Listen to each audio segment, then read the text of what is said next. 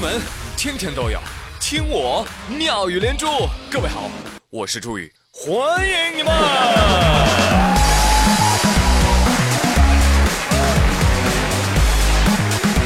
谢谢谢谢谢谢各位小伙伴们。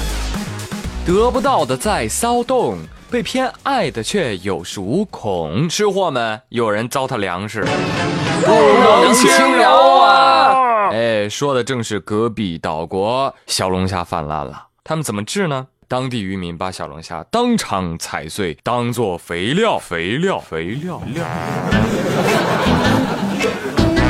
哎，你们这是暴殄天物，你知道吗？对呀。话说在每年夏秋之际。北海道川路市阿寒湖旁，都会有人前来捕捞一种中国人很熟悉的水产——小龙虾。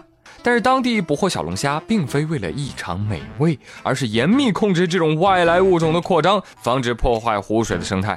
那至于这湖里有多少小龙虾呢？告诉你啊，下一次地笼拉上来就几十公斤。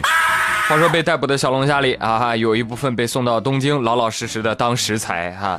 但是这部分数量其实是很少的。因为日本人对于龙虾啊也没啥兴趣啊，真的是好奢侈啊！放这，我来。一直在说小龙虾啊，也趁机给各位科普一下。小龙虾学名叫克氏原螯虾，原产地呢其实是美国。一九三零年的时候，随着美国的商船进入到了日本境内。那除了在咱们中国是被吃的，必须得靠人工养殖之外，呃，小龙虾在其他国家和地区呢，那繁衍速度是相当惊人，成为了当地的外来物种祸害的典型代表。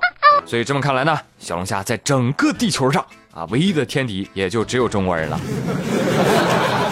所以说我们中国人从来不惧怕什么外来物种，什么德国螃蟹、丹麦生蚝、澳大利亚兔子啊，还有袋鼠啊，美国鲤鱼，那敢来中国让它变濒危啊！是吧？哎，岛国，这个样，机票你们报销，今年要控制多少？直说，没有我们办不到的。啊，对，友情提醒，如果不小心把他们都消灭了，不要怪我们啊，我们就是这么的敬业啊！瞧瞧这境界。哎，其实呀，啊，岛国只是缺一个中国厨子而已啊，大量进口中国厨子，你看小龙虾就被消灭了啊。所以论一个好厨子的重要性啊，说到厨子。我就想到了啊，上学的时候我特别讨厌食堂里面写着“浪费粮食可耻”，不是说我支持浪费粮食啊，而是有些厨师啊啊，你把农民伯伯辛辛苦苦种出来的粮食做的那么难吃，你还有脸说别人可耻，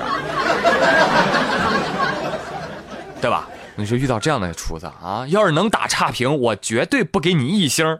什么？你还要打我？那我给你一坨。今日，长沙于女士在一个烧烤店点了外卖，呃，味道不好就给了个差评。其实差评说的很正常，我觉得很有情面了。无非就是说，呃，价格贵，包装简陋，不新鲜，分量一般。哎，真是从来没吃过这么难吃的烧烤。留完不多久，于女士就接到了几个电话。喂，你是不是那个于于于于啥啥？评论你留的吧？哦，就是你是吧？哦，得嘞，再见。哎。就光询问了一下啊，也没有让他撤销。谁成想啊，当天晚上有七八名男子手持铁棍上门。于女士的丈夫当时在家，那肯定得上啊啊，结果被打进了 ICU。事后了解，烧烤店的老板称，给个差评不影响生意吗？我这也没啥，我就派人上门理论理论。哎，没想到发生冲突啊！哎呦，真是头一回见啊，理论还要带铁棍的啊！我呸！我说你这有本事打人，怎么没本事把烧烤弄好呢？对不起，打人比做好吃的容易多了。哎，要怪就怪于女士吧。于女士啊，事到如今怎么还敢打差评呢？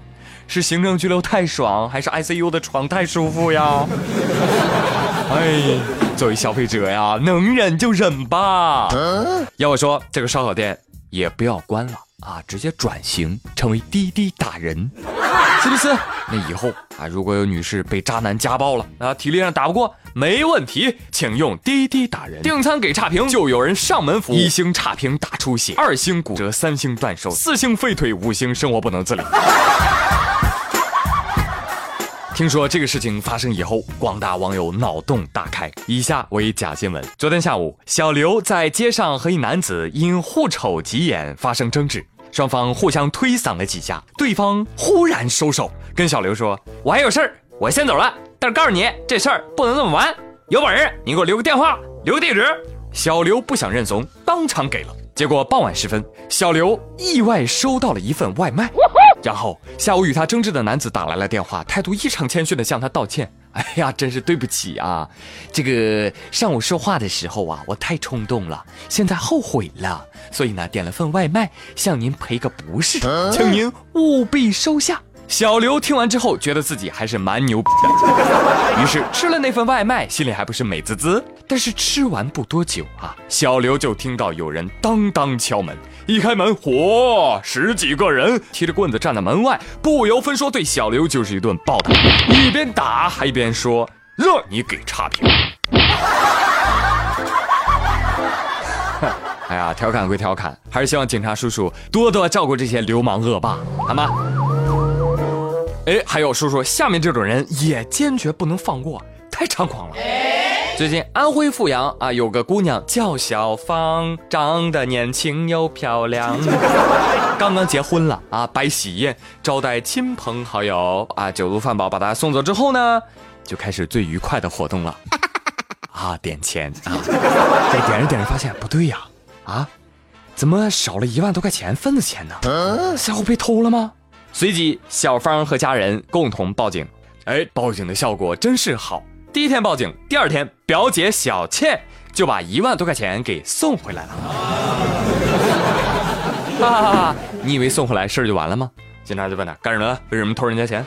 小倩说了：“我就是觉得吧，小芳嘛，他们一家人呢，就看不起我，您知道吗？看不起我，我就想拿一下他们的份子钱，给他们一个教训。”好，那跟我们走一趟吧。别别别别，我这都主动拿出来了。再说了，偷表妹的钱算偷吗？哎，不算偷，不算偷，没毛病啊。哎，你也是人民啊，你快去人民银行拿钱呀，是不是？也不算偷，快去，去晚了就被人拿完了啊！你这个愚蠢的土拨鼠。朋友，你说最近这是怎么了？前有女孩晕倒，大妈说我顺走手机。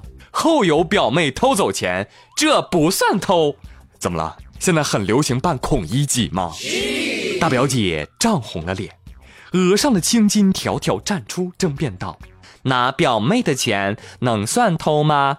接连便是些难懂的话，什么都是家里人，什么我表妹表妹够穷，她瞧不起我活该，小时候借她作业抄之类之类的，引得众人都哄笑起来。公安局里充满了欢乐的空气。再次表达谴责啊！这种智商、这种品德，活该一辈子被人看不起。尊严是自己靠努力与奋斗获得的，眼高手低、低智低能，哎，你就该被鄙视。好了，朋友们，今天妙连珠就跟各位聊到这里了。我是朱宇，谢谢收听哦！祝你每天都有个好心情，明天再会，拜拜。